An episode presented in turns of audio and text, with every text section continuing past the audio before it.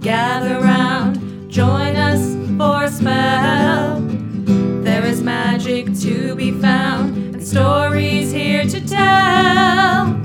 Feed the fire, merry meet, dare to more than dabble. All are welcome at our hearth for a little bonfire babble. Bonfire babble. Welcome to the bonfire. Exploring magic with two modern witches. I'm Corey. And I'm Detta. Hi, everybody. Hello. Now, there's no way for you to know this, but I feel like I am about to bite the microphone. I am so close to the microphone. We are close. Something's going on. So close. We don't know. But it's fun. Yeah. It's kind of like a game. How expressive can I get with my face without legitimately bumping into it? I don't know. We're going to find out tonight, though. We are definitely going to find out. Here's the other thing, too. Yes. Any of our technical witches out there? Yo, send us your good vibes, please. I have to say, I feel like doing some repelling magic, some banishing magic, because when we record with Conowin, we're fine technically. Smooth sailing, baby. She's not in the room with us. But every single time we try to record a guest, something goes. It's like a ghost is here. It's like they don't want us to have guests. No, it's like there's ghost in the machine. We kid you not. Every guest time, without fail. Yeah, just not with Conwin. Yeah, we don't know why. Maybe her vibes are too tight. I don't know. I have no idea. But any tech witches out there. We would pay you for some advice. We'd really love your help. We've tried Riverside and Squadcast. And that's your peek behind the curtain. Yeah, there you go. Of the glamorous business we call show. So glamorous. Oh, my God. Okay. Yes. We are recording right after Beltane. It is the Monday after Beltane. Thank you all, by the way, to those who came to the live that I did at my bonfire. That was really sweet of you to come, and I loved having you there. It was real nice. It was beautiful. Hey, thanks. I got to watch it after the fact. A little bonfire for people who maybe can't have a bonfire. Yeah, and I hope lots of people did candles if they could do that, but I know even some people can't even do that. And I had a great weekend. It was so glad. Fabulous. My wife and I had a ton of fun. We were going to have a bonfire last night, but we didn't. That's fair. I had the bonfire for all of us. Yeah. I went to bed at 8:30 and I watched your live when I got there, when I finally got it. I love that you went to bed at 8:30. Yeah. I love that for you. I didn't go to sleep until 1, but I went to bed at 8:30. Okay, a little bit too much inside information, everybody. Who among us? But I did want to talk about the fact that I thought Beltane was really magical. I heard from a lot of people how magical it was for them. We did some fun stuff over on Patreon and also shared some stuff with the Gram that hopefully you'll look at. I did an oracle card pull. Interesting. For the northern and the southern hemisphere. It was really fun and weirdly appropriate. Yeah. The cards be like that sometimes. Mm-hmm. Sometimes they are. But today, we're talking about Hildegard von Bingen. Yeah, we are. There's so much to say. She is German. She's German. She's a Benedictine nun. She was born and lived 300-ish years before Joan of Arc. Long time. So where she was celebrated, Joan was burned at the stake. Yeah. We're going to talk a little bit about that. Yeah. We're going to talk about all kinds of weird junk today, because Hildegard was into all kinds of weird junk, and it's fun. And how it relates back to witchcraft. Exactly. Yeah. Very interesting. Very interesting stuff. Should we head to the library? Yeah, we're jumping right in, everybody. Let's jump in.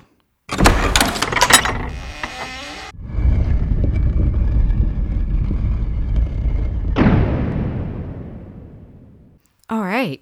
You want to go first? Sure. First of all, I have lots of sources this week. Awesome. Like a lot.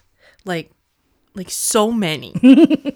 Okay, so here we go. I'm going to bring my book up higher so I can read it. Britannica.com, Hildegard.com, FranciscanMedia.org, BrooklynMuseum.org, WorldHistory.org, OpenCulture.com, BeerAndBrewing.com, HeckInt.org, arthistoryproject.com, bbc.co.uk, mmstudios.com, jstore.org, medievalcheese.blogpost.com. Oh, and of course, the, you know, benevolent alien overlord Wikipedia. Okay. I have not as many sources. The Unholy Mystic, Saint Hildegard, the movie. It's a 5-part put together beautiful documentary on her, and you can find it on Vimeo. Yeah. I always get Vimeo and Venmo mixed up when I'm talking, so I have to be careful. They do look the same. Yes. And my other is Annam Chara, Explore the Mystical Life, her book, and then a lot of knowledge that I have from myself, from the herbal school, from research I've done in the past, and I cannot remember where I assimilated it from, about her herbal work and also about her music. And a big nod to somebody whose name I will not mention, who was doing her PhD on Hilda when I spent a lot of time with her. So I heard a lot about her and a lot about the music, her music life, and a little bit about her mysticism. If you go on Spotify and you type in Hildegard von Bingen, you will find so many playlists of people who have done new recordings of Hildegard's music. And we're going to talk about that a little bit. Yeah. But that's a bonfire talk. That's some bonfire talk. Yeah. So Hildegard von Bingen, also known as the Sibyl of the Rhine, which I think is great, was born in 1098. Exact date unknown. But 1098, which is, let me look at my calendar, a long time ago. And she died in 1179. She was 81. Long life. She was so old, especially for back then. Like, wicked old. And she was not officially canonized until 2012. People regarded her as a saint for a really long time, but she was not officially canonized by the church until Pope Benedict the 16th. She was recognized for a really long time, centuries and centuries, as a saint, but she wasn't officially canonized until 2012 when Pope Benedict the 16th declared her a saint, and then a year later, he declared her a doctor of the church. She's one of only 4 women to ever receive that title. Yeah, it's huge. It's humongous. It's very exciting stuff. Yay, Hildy. She is the patron saint of musicians and writers, and her feast day is on the 17th of September. So if you're feeling like celebrating Miss Bingen, that is the day. She was considered a polymath, which basically, a polymath is somebody who excels at all kinds of stuff. So I was reading her thing, and I was like, this sounds like a person with ADHD. Oh, wow. This sounds like a person who got very interested in making cheese and then was like, cool, I've mastered that, and got very good at brewing beer and was like, cool, I got very good at that, and then got bored and moved on to writing music and illuminating texts and like all the things. She just got very, very good at all these things. And I was like, I know so many people like that. About 15 years ago, there was this term going around, I don't know if it still is, that, oh, you're an indigo child, that described exactly what you just said. They were good writers, artists, musicians, and also math and yeah, she was English. Also a scientist. Yeah. Oh, yes, she was. As much as one can be a scientist in 1098. But she was just really good at a lot of things. A lot of people call that a Renaissance man, right? Not to be confused with Renaissance Man, the movie with Danny DeVito, which still rocks. Just saying. I love that movie very much. Hoorah. She was a, like I said, a scientist, and that science was directed specifically at medicine. She was big into using herbs to heal people and make them feel better and make their lives better. In the year 1918, there was a planet named after her. It's called Planet 898 Hildegard, which I think is pretty sweet. And a lot of scholars, this was something that I saw a lot. And every time I saw it, it made me inspired and angry. It was this quote that clearly a lot of people lifted from somewhere. And all were like, this is the deep thing to say about Hildegard. But I think it's probably true, as infuriating as it is, which is that had she been born a couple hundred years later, she would have been burned at the stake as a witch. 100%. Yeah. This woman would not have been lauded for her incredible contributions. She would have absolutely been killed. She would have been killed at the stake at age 17. Because she also had visions. Now, if you read my Beltane poem on Instagram, you know I love a lovely, luscious turn of phrase, right? The way she described her visions, and I love this, was shade of the living light. And I love that. She was a poet for sure. For sure. Now, I am not a Christian person, but I can understand that a Christian person would experience that experience and feel God in them, on them, around them. It's beautiful. It's very evocative. I love it very much. I think witches feel that with deity all the time. Sure. And I think it's the exact same thing. Sure. Given her particular framework, it makes a lot of sense that she was like, this is God. Yep. And she was very sickly from the time she was little. So she was like very sickly, and then that's when she started having these visions. And she was from like... not wealthy family, but she was from a well-off family. She was in the lower sort of echelon of court. So elevated, but not like elevated. I found that she was part of royalty, and because of that, which I did not know this before, maybe you did, that every 10th child born to royalty that are not the king and queen and stuff like that are sent to serve the church. Yes. And she was the 10th child. Yeah, she was the 10th and youngest.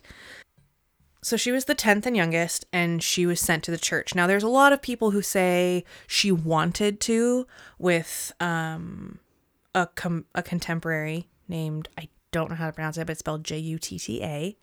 And they were slightly different in age, and they went to the same nunnery? And monastery is wrong. Yeah, she founded one, though. What's the word I want? It's for nuns, but it's a monastery, but for nuns. Is it just nunnery? I think so. Get thee to a nunnery? Well, yeah.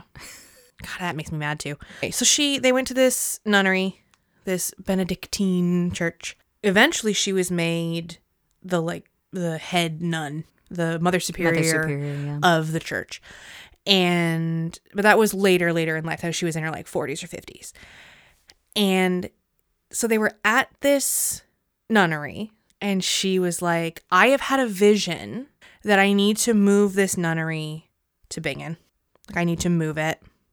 It needs to be elsewhere. And they were like, no, because there's a big stone, beautiful dwelling here, a big church. Where you want to move them is temporary housing at best. It is not cute. It is not the vibe. Stay here. And so she... I don't want to say she threw a tantrum and it worked, but what she did was fell very ill and couldn't move and was paralyzed. And it was because she said that God was angry that she wasn't fulfilling his desire to have this nunnery moved to Bingen. Do you know what one of my favorite things that Hildy did? What? Because of the time that she lived in, and scholars have said this, you can read it in her letters, is that she played on the fact that, well, women, since we're weaker physical vessels, and we can't do things or aren't allowed to do things by law that men are, I think it clearly points to the fact that we are better for spiritual communication and in touch, and that's our calling and our specialty. So you really need to listen to us. Yeah. She straight up was like, you're making me sick. Yeah. Because I can't follow through on God's will. And if that's not a very, very good flex, I don't know what is. So she did that, and that was great. And finally, the guy in charge was like, fine. And then she was fine, and she left. She was so smart. And she also was incredibly, for her time, I think, progressive and just. She had a sense of justice. There was a person who had been interred at the cemetery, given his last rites and all this stuff, and then was later excommunicated posthumously. And they tried to dig him up, and she was like, I think not. I do not think so, actually. And they were like, yeah. And she was like, no. And the church was punished for that. And she was like, I don't care. He got his last rites. He was part of the church when he died and was buried. This is garbage. You can't dig him up. That's gross. And so they didn't. And against God's will. And against God's will. Yeah, I'm probably diminutizing a tiny bit. No, I think ooh, gross works just as well as God wouldn't like it. Yeah. It works. So she was like not to be fucked with. And I really like that about her. She also is one of the only medieval composers. She's the only medieval composer, I think, or at least one of a small number, whose like music can be tied to an author. And it survived because they notated it so well. They notated it so well. And she is the only person that they have record of that did both the lyrics and the melody. Yeah. And her song, the name of which I can't remember, I'm so sorry, is arguably the first ever morality play. Well, I have that one. It's called Ordo Virtutum. Yes. Ordo Virtutum. And there are pieces within that piece, which I have listened to and I will share with you out at the bonfire. Yes. So she wrote and illuminated her own texts. She wrote her own music. She was like, we should put hops in beer, and here is the reason why. First of all, tastes better. Second of all, it will relax the humors, whereas a lot of other quote-unquote doctors at the time were like, beer will cure your depression, and Hildegard was like, actually, I think beer might be a depressant. Yeah. And they were like, you're crazy, girl. She talked a lot about the way you treated your body and the things you put in it and the way that you behaved with like the physical realm around you, and how that could make you more holy, and that could bring you closer to divinity. And it was wonderful. She was one of the, if I may jump in here, one of the first people to describe what the circulatory system did 700 years before they were able to prove it scientifically. And she was also, because of her, for a couple hundred years anyway, women used to be told not to go outside, not to do a lot of movement. You know, the reason that women couldn't run marathons until the 70s, especially if they were pregnant, is because the baby would fall out, because nobody understood science. Nobody still understands the people. And she said they need to go out, they need to get fresh air, they need to walk every day, they need to exercise. So get them outside. Yeah, her nunnery would have been a banging place to be. Oh, I think so. Because you were making cheese. You were making beer. You were singing praise. You were painting. You were writing. You were enjoying the pastoral environment. Mm-hmm. She was just very cool. And I think that's all I have about her historically. Okay. I'm trying to think if I have anything else. I don't think so. I just know that the vibe I got from all the things I read, and I read a lot of things, was that she basically was like, you don't get to tell me what God said to me, which is not a flex that a lot of women have made in history. It was incredibly novel because all the men in the church were like, well, God is telling me this. And she's like, well, God is telling me this. So bite my butt, I guess. And it was just really good because she won. Yeah. And how she won is still beyond me, but she did. She did. Yeah. And I think it's because she was really, really smart. Like about the way that she fought those battles. I think that she was really smart. Yeah. She knew the system super well. So she knew how to exactly where to stick the screwdriver to like make things work the way she needed them to. Well, my library is about Christian mysticism. When I think about the good things that came from my particular religious upbringing, there aren't many things that I consider you know, positive.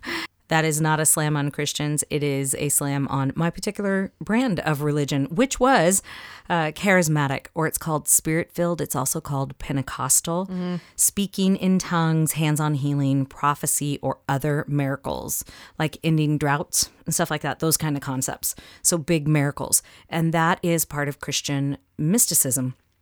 These concepts were totally my jam, and it's probably why I delved so deeply into Revelations, because of all the symbolism and the mystical predictions. Mystical predictions.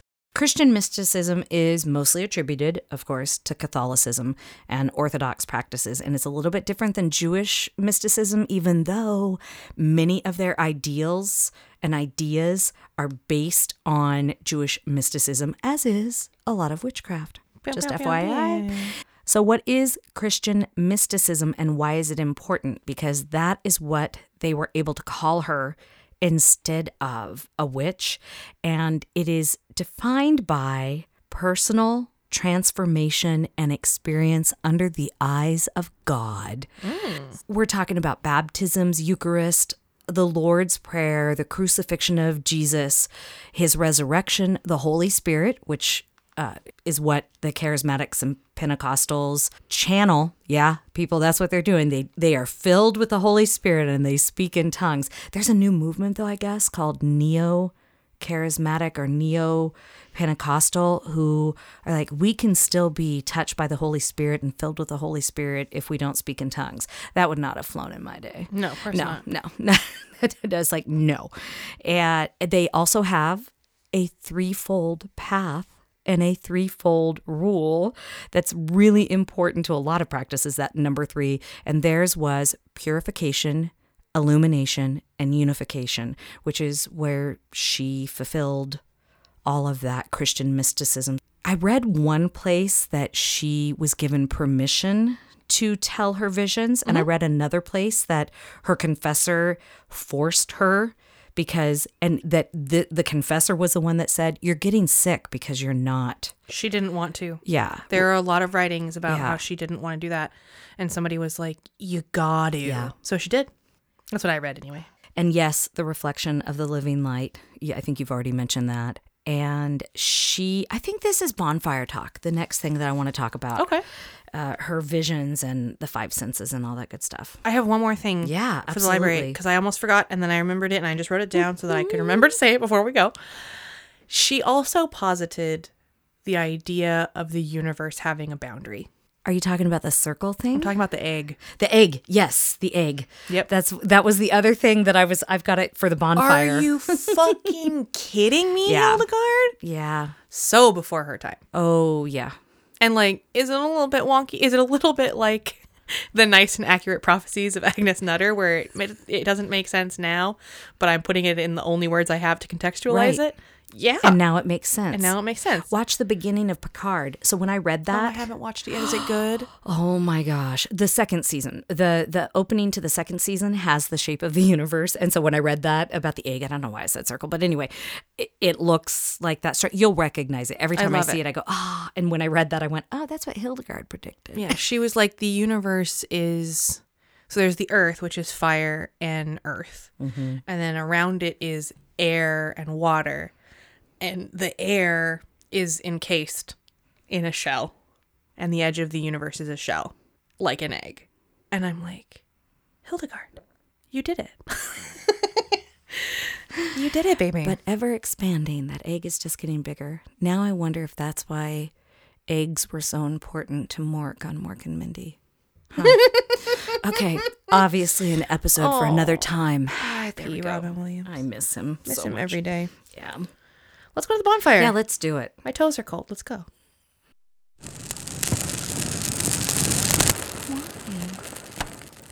All right. Here we are. The bonfire. It's toasty. It's crackling. It's lovely. It is. It's true. It is. Do you want to go first? Do you want me to go first? Well, or do you just want to chat? We can go back and forth. I'll tell you why I think I kind of already mentioned that the reason I found out about her was because a friend of mine was doing her PhD on her. And she was a music major. And When I knew her, she was all but dissertation, ABD. I'm hoping that she finished. I have lost contact with her. It's really sad. One of the things that I learned then about her, I knew she was a musician and a composer. I thought I knew she was a saint because we had a talk off. I almost said off camera. Off camera. We had a talk off mic because I was like, no, wasn't it 13 something? So something happened to her at 13 something. But my friend, I always called her Saint Hildegard. And she was considered saintly.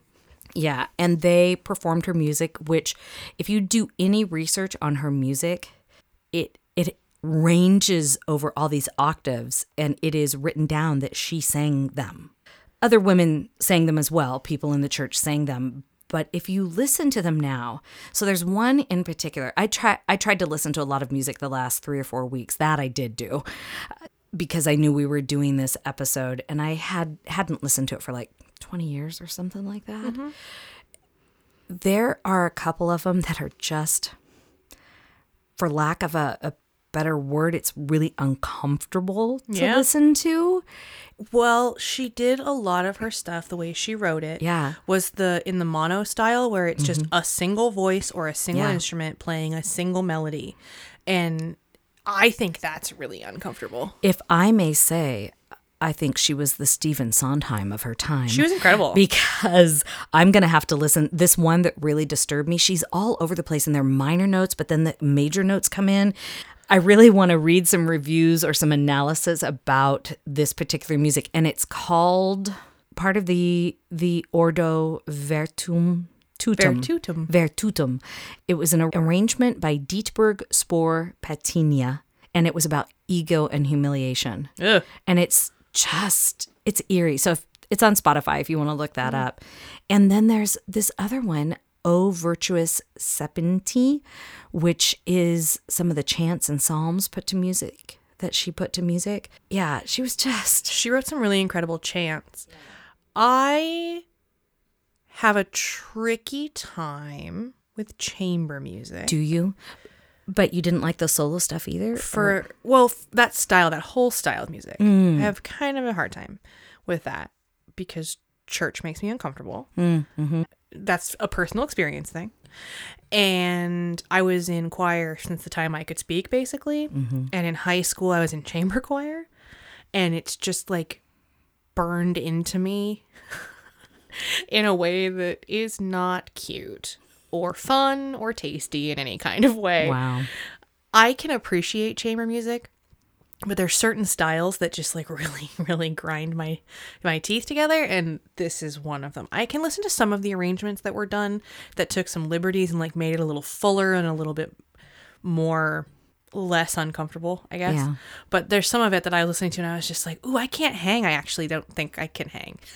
So this is how weird I am. The one that made me really uncomfortable, I'm going to make myself listen to over and over again and see if I come to like it or understand it or get downloads from the universe from it. Totally fair. Because I really feel like music, and I bet hers especially, carries secrets. Oh, for sure. And codes for us. Speaking of secrets, she had her own secret language. Yeah, she did. She created a language. Did you write down the name of it? Something Ignota. Yeah. Lingua Ignota. Isn't that amazing? Yeah. So she created this thing called the Lingua Ignota, which basically just kind of means like secret language or like mystical language. She would write like messages and her visions and things in this fancy special secret language, which is wild. And also a great way to keep your secrets. Yeah, you weren't kidding. But then they were translated. Mm-hmm. Also, 100 of her letters still exist. I know. That's incredible. Yeah. That's insane. Do you know what breaks down over time? Paper. I wanted to read those before the episode, but I didn't get a chance to. I did start to read Scivias. I know I was pronouncing it Scivias. It might be. In Scivias. My head. It's spelled S-C-I-V-I-A-S. It is Scivias. Thank you. It is absolutely Scivias. I don't speak Latin, surprise. And so I just made it up. I'll ask Tammy. I think it's Scivias, though. And, I was going to go back to one of the other things that I knew about her is that Europe considers her the founder of the science of natural history. Yes, they do. And we use a lot of the herbs and herb properties that came from her. And here's the thing, while she's considered that, she's not taught in a ton of herbal schools, but I found one that does. It's the one who did the Unruly movie that I've got, the 5-part documentary that I have. She was 400 years before John Gerard and 600 years before, 500 years, I guess, before Nicholas Culpeper. Oh. And Nicholas Culpeper, and there is one other guy, and I'm so sorry, I keep trying to find him again. There's somebody before Nicholas Culpeper who was an astrobotanist, an astrological botanist. Got it. But Nicholas Culpeper is the one that is attributed with all of that. So you know those associations that we give out for planets and body parts and the sign of an herb, those were developed by Nicholas and this other guy. I feel so bad, other guy. Sorry, I'll find you at some point. I found it. Yeah, I know. I found it once and I've never found it again. That's how hidden he is. And I think he was like 200 years before Nicholas. But anyway, they base their herbal stuff before they went to astrology on her stuff and her discoveries and her, you know, the blood circulation, all that good medicine that she, you know, the hops that would calm your humors down. Yeah. Yes. So I think every herbalist needs to know about her, and I'm looking for her herbalist books. I think they're out there, but I don't know. That's amazing. Her visions are, and her letters are out there. You want to talk about her visions a little bit? I would love to. I actually have a great quote that I love of hers that I have as a segue. I'm going to read it. Are you ready? Please, go for it. I am the fiery life of the essence of God. I am the flame above the beauty in the fields. I shine in the waters. I burn in the sun, the moon, and the stars. And with the airy wind, I quicken all things vitally by an unseen, all-sustaining life. I love that. That's beautiful. You know what? If that had been a letter, do you know how she would have signed it? How? Stay moist and juicy. That is how all of her letters were signed. Because of the medicinal stuff. That is gorgeous. Stay juicy, my friends. That's my new sign-off for life. Yeah. I love that, and here's why. Okay. I love this quote because it is such a firm, almost defiant declaration that says, I am divine. Mm-hmm. Now, this is I am divine through God, but I am divine. I make life continue. I have the all-sustaining life in me. I am the same stuff as the moon and the sun and the stars. And that's revolutionary, especially for that time. Especially for a woman. Especially for a woman. That we still have all of her stuff, that it survived after they turned their backs on women. And fiery essence. I'm so glad we have it. Oh, it's so good. Anyway, I love that. Let's talk about our visions. Go off. Yeah. So some of them, I read one of them to Corey before we started, and I was like, Hildy, that's a little bit shame putting on. So like little shamey right there. Like the strong, if you know, you're poor if you don't work hard enough. It's like, honey, no, that's not how that happens. Yeah. Vision 2, the blessed angels following God with their faithful devotion and glowing in the divinity's esteem with their worthy love, or being dragged away from the glory of celestial blessedness, although they are not terrified by any pressure of injustice. Those who are falsely attentive to God may not move forward to greater things, but they may be hurled down with a just reason from the thing which they wrongfully consider to have for themselves. This very great multitude looks as if they were living torches. They were very bright. You know who I'm thinking of. All those billionaire millionaires. Boy, if the afterlife exists, Hildy's coming for you. So that's part of one of them. I have a great quote here that I love because it sort of speaks to her vibe about how green is like life. Like the power of God is this green, this like greening energy. O most honored greening force, you who roots in the sun, you who lights up in shining serenity within a wheel that earthly excellence fails to comprehend. You are enfolded in the weaving of divine mysteries. You redden like the dawn and you burn, flame of the sun. And I love that, because that could be talking about God, mm-hmm. or it could be talking about a plant. Yeah. It's probably talking about a plant. It looks like something about a plant. I think so. She could be talking about a flower or an herb that when it grows up, it turns red. Or a metaphor for a human. Or a metaphor for a human. Or body. One of the things I loved about her, and I'm so glad I found this, was one of her visions talks about the connection between body and soul. She was one of the first people to do that. Now tell me, oh people, what do you think you were when you were not yet in body and soul? You truly do not know how you were created. But now, O people, you wish to examine heaven and earth and to decide the justice of those in the order of God and to distinguish the highest of things, even though you do not wish to examine the lowest of things. You do not know how you may live in a body or how you may be removed from a body. God, who created you in the first man, foresaw all of these things. But the same very mild Father sent only his begotten Son to die for people so that the world might be free. Boy, steeped in that patriarchy stuff. Yeah, I mean... I'm so glad we're further away from that now. Further away from that particular brand, yeah. Mm-hmm. I have a really fun medicine recipe here. Oh, please. I mean, it's not a recipe so much as... Well, kind of, yeah. Okay, we do not condone you doing this without talking to your doctor. Yeah. Nevertheless, if someone has an empty brain, and because of this is vexed by insanity and is delirious, take the whole grains of wheat and cook them in water. Remove these cooked grains from the water, and place them around his whole head, tying a cloth over them. His brain will be reinvigorated by their vital fluid, and he may recover his health and strength. Do this until he returns to his right mind. Wrap your head in wheat, folks. That'll cure what ails you. Unless, of course, you're gluten intolerant. And then that'll don't make do you that. Itchy. Yeah, yeah. Itchy and bad. Anyway, so that's a fun one.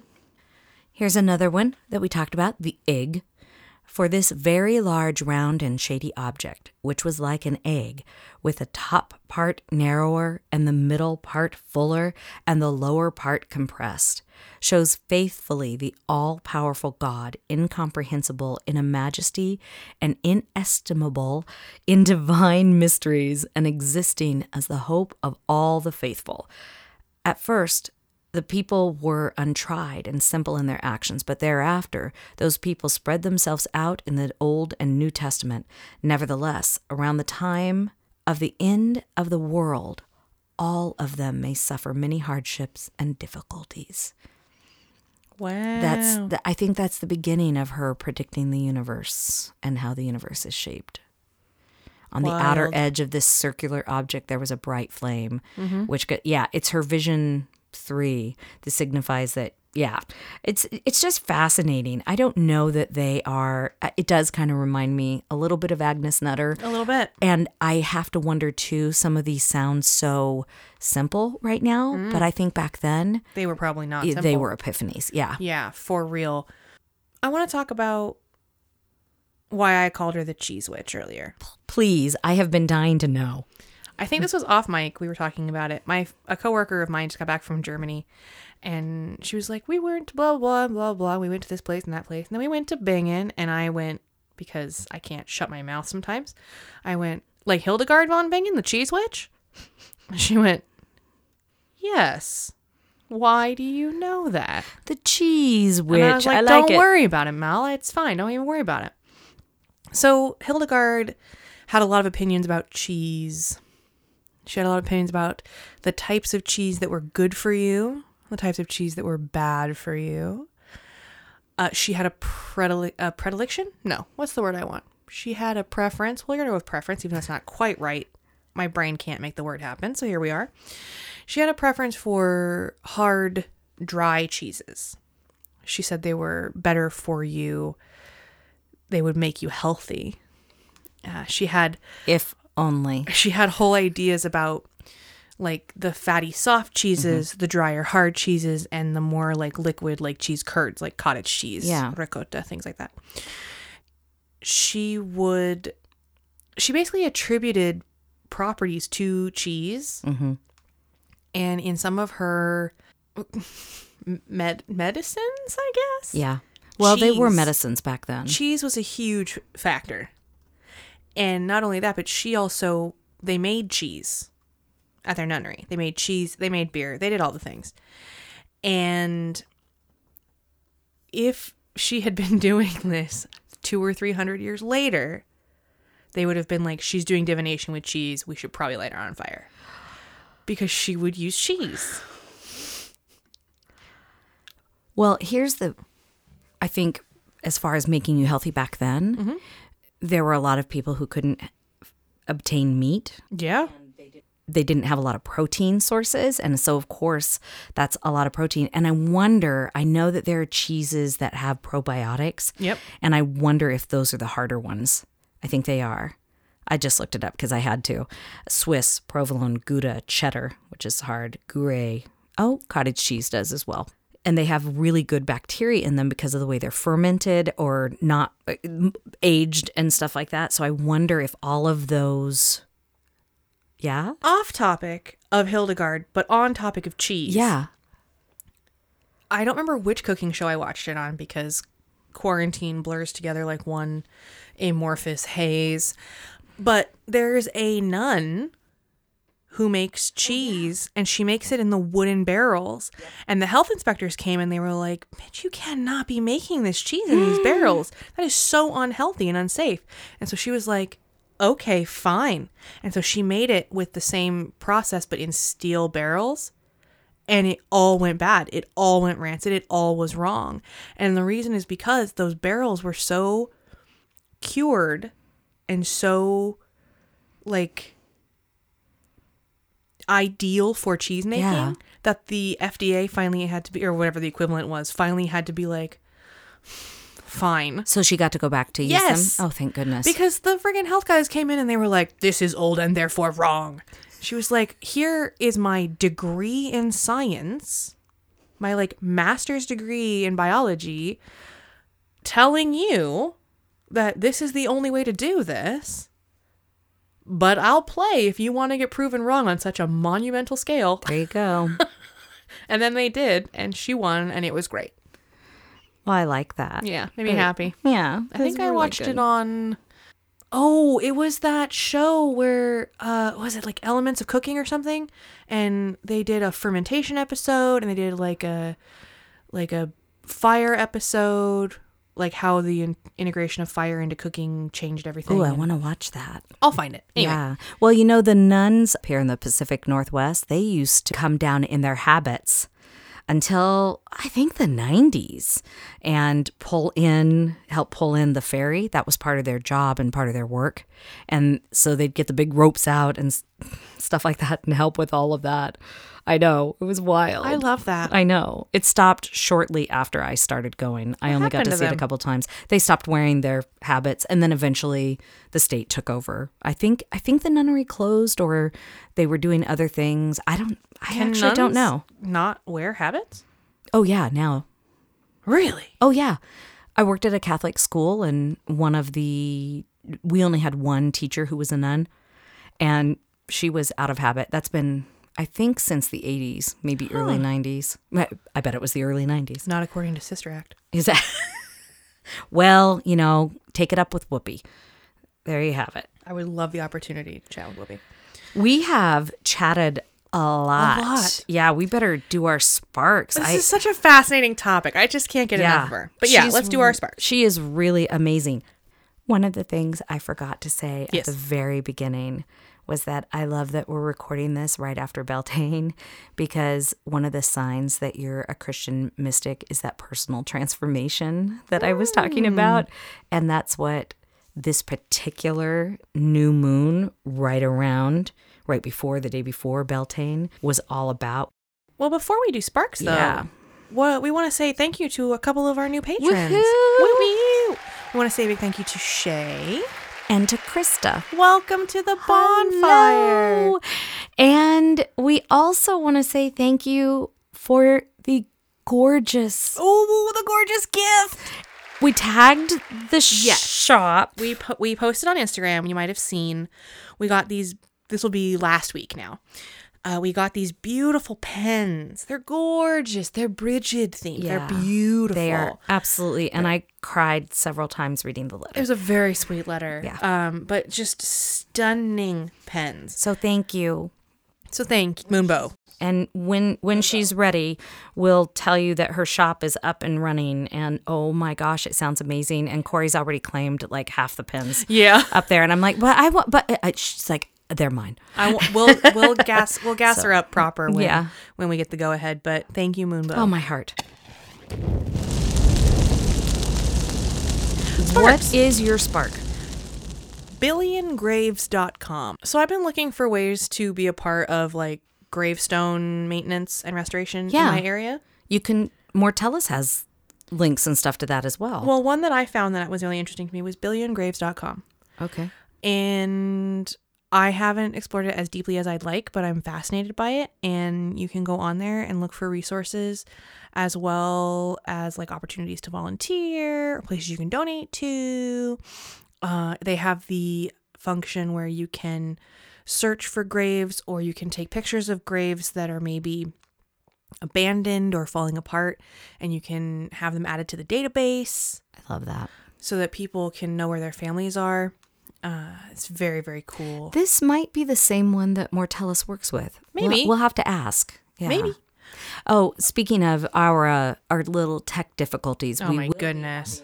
We will be having a Mortellus episode. They were so amazing. They came while we troubleshot, and then the audio just did not work out. No dice. Anybody out there? We're looking for you. We need your tech wizardry, please. We need technomancers out there. It's just so weird. That's right. I need a technomancer. Your turn. Are you done? That's I'm sorry. It? I didn't mean to. No. Okay. I'm about to make it very, very hard. Oh, for man. Corey. Let me roll up my sleeves and push my glasses up. I want. Is it going to be an abstract concept? It is. Son of a bitch. All right. Go ahead. Maybe it doesn't have to be a spark because they haven't contacted me yet. I do get to see them again next week, so I'll ask. Mm-hmm. So my dog is probably in hospice, and I took him for a quality of life checkup. While I was there, we decided to do another treatment.